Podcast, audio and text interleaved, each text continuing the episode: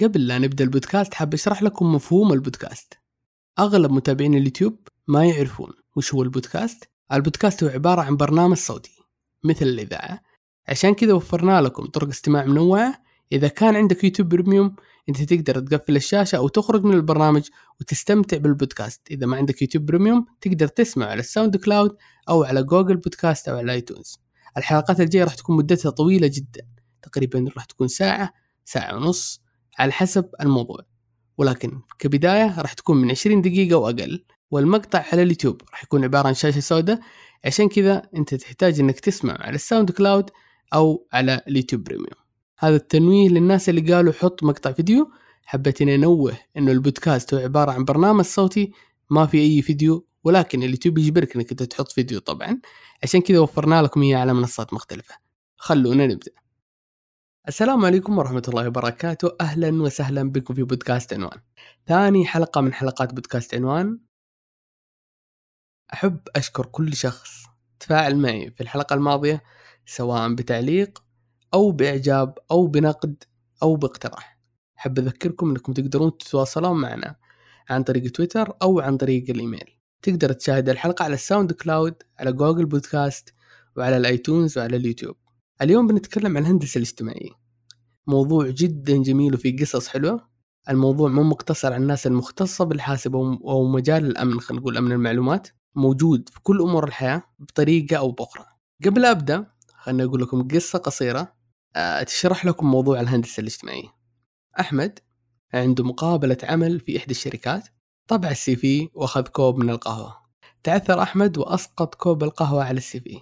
انعدم ال CV. أحمد حاس إنه مار بيوم سيء.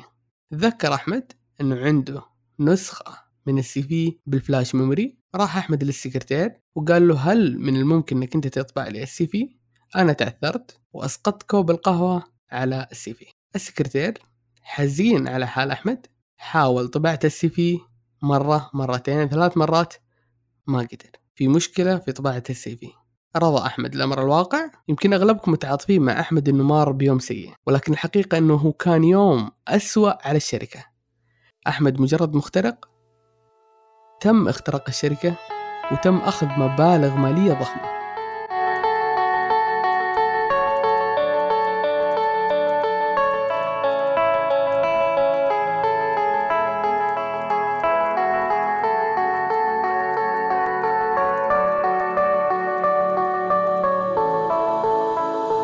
الهندسة الاجتماعية إنك أنت تغير في قرارات البشر عن طريق المشاعر. الإنسان يتأثر بالعوامل المحيطة فيه.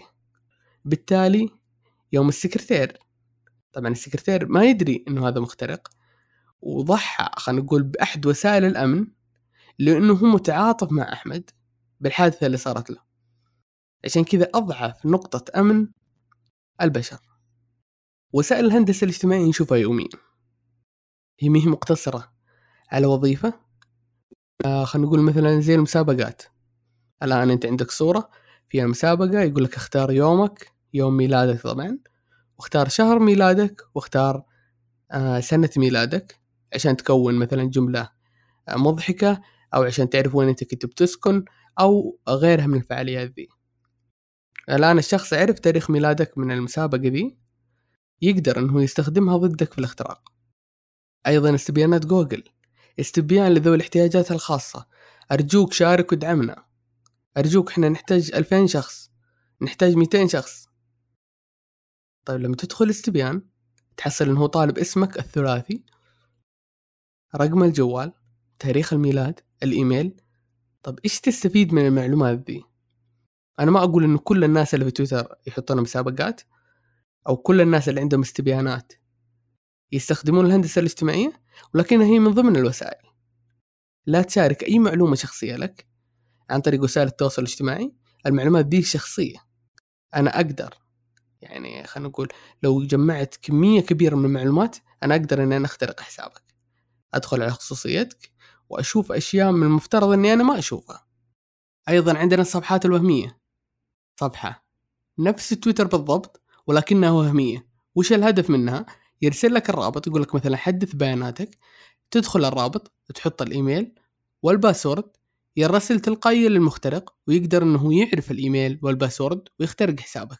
طيب أنا كيف أتأكد إنه هذا بالفعل من مثلا خلينا نقول إنه رسالة من تويتر؟ أول شيء تتأكد من الرابط ثاني شيء تتأكد من المرسل. طيب لا سمح الله لو تم اختراق حسابك. أول شيء تسويه إنك أنت تكلم الدعم الفني. لا تتواصل مع اي هاكر أخلاقي موجودين في تويتر بكثرة. تكلمهم يرجعوا لك حسابك ولكن يبدون بعملية ابتزاز أو بمقابل مادي. لأن أغلب الهاكر الأخلاقيين هم مخترقين في الأساس. فالأفضل إنك أنت تتواصل مع الدعم الفني وهم راح يحلوا لك المشكلة. طيب إذا تعرضت لابتزاز إلكتروني أول شيء وأهم شيء إنك تسويه إنك تبلغ الجهات المختصة. في جهات مختصة حكومية في كل بلدان العالم تهتم بالموضوع ذا. مروا على آلاف القضايا. ما يحتاج إنك تروح لشخص وتدفع مقابل مادي. في النهاية ما يفيدك يكون مثلا مجرد نصاب أو حتى هو يعرضك للابتزاز. فتوجه للمنصات الرسمية أو الجهات الحكومية عشان يفيدونك من ناحية الابتزاز. ناس مدربين مرت عليهم زي ما قلت آلاف القضايا يعرفون كيف يحلونها. لا تعطي فرصة للمبتز إنه ياخذ منك مثلا أموال ولا تعطي أمور أخرى من الممكن إنه يستخدمها ضدك إنه هو يبتزك زيادة. في قصة صارت قبل تقريبا ثلاث سنوات. في واحد من الشباب اسمه صالح. تحداني تحدي بسيط كذا إنه أنا أخترق حسابه في الجيميل. بالفعل قبلت التحدي كان عندي ثلاثة أمور. إما إني أنا أستخدم الثغرات. يعني ثغرة خطأ في الموقع خطأ برمجي وهذا شيء صعب على شركة زي جوجل. أو استخدم التخمين وهذا برضو شيء صعب لأنه التخمين آه خلينا نقول يحتاج كلمة مرور بسيطة. وصالح بما إنه عارف الأمور ذي فأكيد كلمة المرور يعني في الغالب راح تكون صعبة. آه فلجأت للهندسة الاجتماعية. طيب الآن كيف أنا أقدر إني أنا أخترق حساب صالح عن طريق الهندسة الاجتماعية؟ طبعا أنا أقول لكم الطريقة ذي مو تستخدمونها لأنه فيه على قولتهم آه قانون يجرم هذا الشيء وعليه عقوبات. فلازم تنتبهون من هذا الشيء. الآن أنا أحتاج معلومات من صالح. حاولت أجمع المعلومات اللي أقدر عليها. لجأت لطريقة تواصلت مع شخص من أصدقاء صالح إنه هذه وظيفة.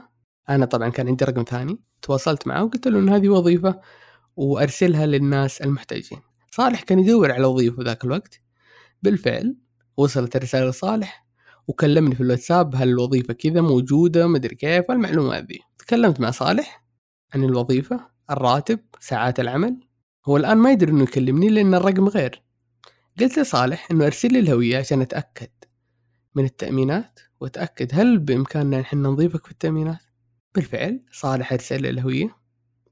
الآن أنا عندي كمية كبيرة من المعلومات. لما دخلت الجيميل وحاولت أسوي استعادة لكلمة مرور وبديت أحط البيانات من ضمن الأسئلة كان جاني متى أنشأت الإيميل وذي بطريقة سهلة تقدر تجيبها. دخلت اليوتيوب لقناة صالح وبالفعل تروح حول وتاريخ الانضمام يطلع لك. تاريخ الانضمام هو تاريخ إنشاء القناة أو تاريخ إنشاء الإيميل.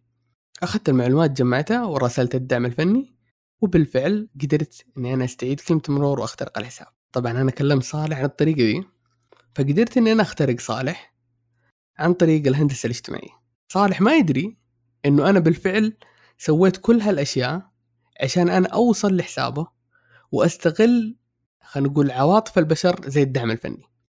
الدعم الفني هو أسوأ نقطة أمن. أغلب الاختراقات تصير عن طريق الدعم الفني. أغلب الحسابات اللي تروح عن طريق الدعم الفني. في قصة الفنانة مشهورة تواصلوا معاها ناس منظمة إنه حنا شركة عطور عالمية بنسوي إعلان وبندخل للسوق العربي. أنا ما ودي أقول اسم المنطقة عشان ما تعرفون الفنانة ذي بالضبط. بالفعل كلموها إنه إحنا بنسوي إعلان بمبلغ وقدره ولكن إحنا ما إحنا متأكدين إنه أنت بالفعل الفنانة الفلانية. قبل كان إنستغرام ما يوثق الحسابات الآن صار في توثيق حسابات. مو بالسهولة إنك أنت على قولتهم تنتحل شخصية أي شخص مشهور. فقالوا لها صوري لنا فيديو أو صورة ورقة مكتوب فيها ال user وتكونين في الصورة. عشان إحنا نتأكد إنه بالفعل هذا حسابك. بالفعل الفنانة صورت نفسها مع ال user وأرسلتها لهم. الآن عندهم الصورة الشخصية. قالوا لها إن إحنا بنرسل لك العقد اقرأ العقد وارفقي معاه الهوية الشخصية وحسابك البنكي وراح نحول لك بمجرد ما توقعين العقد. طبعا أنت تيجي تقول الآن كيف هي تثق وترسل مثلا هوية شخصية؟ الآن أنت تقول كيف وثقت فيهم وأرسلت لهم هوية شخصية. طبعا هم كانوا مسوين موقع وهمي وعندهم متابعين وهميين فبالغالب إنه هي صدقت إنه شركة جاتهم بالأسلوب ذا وبالعقد المرتب ذا واللوج والأشياء ذي. وقعت العقد وأرسلت لهم الهوية الشخصية. الآن عندهم كل المعلومات اللي يقدرون يروحوا للدعم الفني ويكلمون يقولوا له إنه يعني إحنا ناسين كلمة مرور رجع لنا حساب. بالفعل راحوا للدعم الفني تواصلوا بإنهم صفة الفنانة وإنه هذا حسابي وهذه صورة شخصية لي وهذا اليوزر وهذه الهوية الوطنية وهذه المعلومات اللي تحتاجونها قدروا إنهم يخترقون حساب ويأخذون مبالغ مالية عن طريق النصب والاحتيال يمكن يجيني شخص يسأل طيب وش الفائدة من الاختراق؟ وش الفائدة ان المنظمة مسوي الشغل ذا كله عشان تخترق الفنانة ذي؟ طبعا هي أكيد راح يكون شغلها على أكثر من فنان مو على فنان واحد وأيضا الفائدة مادية. راح يأخذون مبلغ مالي. عن طريق مثلا إعلانات وهمية مثلا تبرعات أي شيء راح يدخل لهم مال المخترقين راح على قولتهم يتجهون له. اختراق آه، تويتر قبل تقريبا أسبوع أو أسبوعين. عن طريق الهندسة الاجتماعية. مجموعة أشخاص تعرفوا على ناس عندهم مناصب في تويتر استغلوا الصداقة ذي أو الصحبة ذي إنهم قدروا يوصلوا للوحة تحكم تويتر. اخترقوا حساب ستيف جوبز حساب أبل ونشروا تغريدات إنه أعطينا البيتكوين وراح نرجع لك double. البيتكوين عملة رقمية وبالفعل حصل مبلغ كبير فوق النص مليون ريال خلال فترة وجيزة يعني. فالهندسة الاجتماعية موضوع ما يستهان فيه. طيب أنا الآن كيف أحمي نفسي من الهندسة الاجتماعية؟ لا تشارك معلوماتك الشخصية نهائيا في وسائل التواصل الاجتماعي.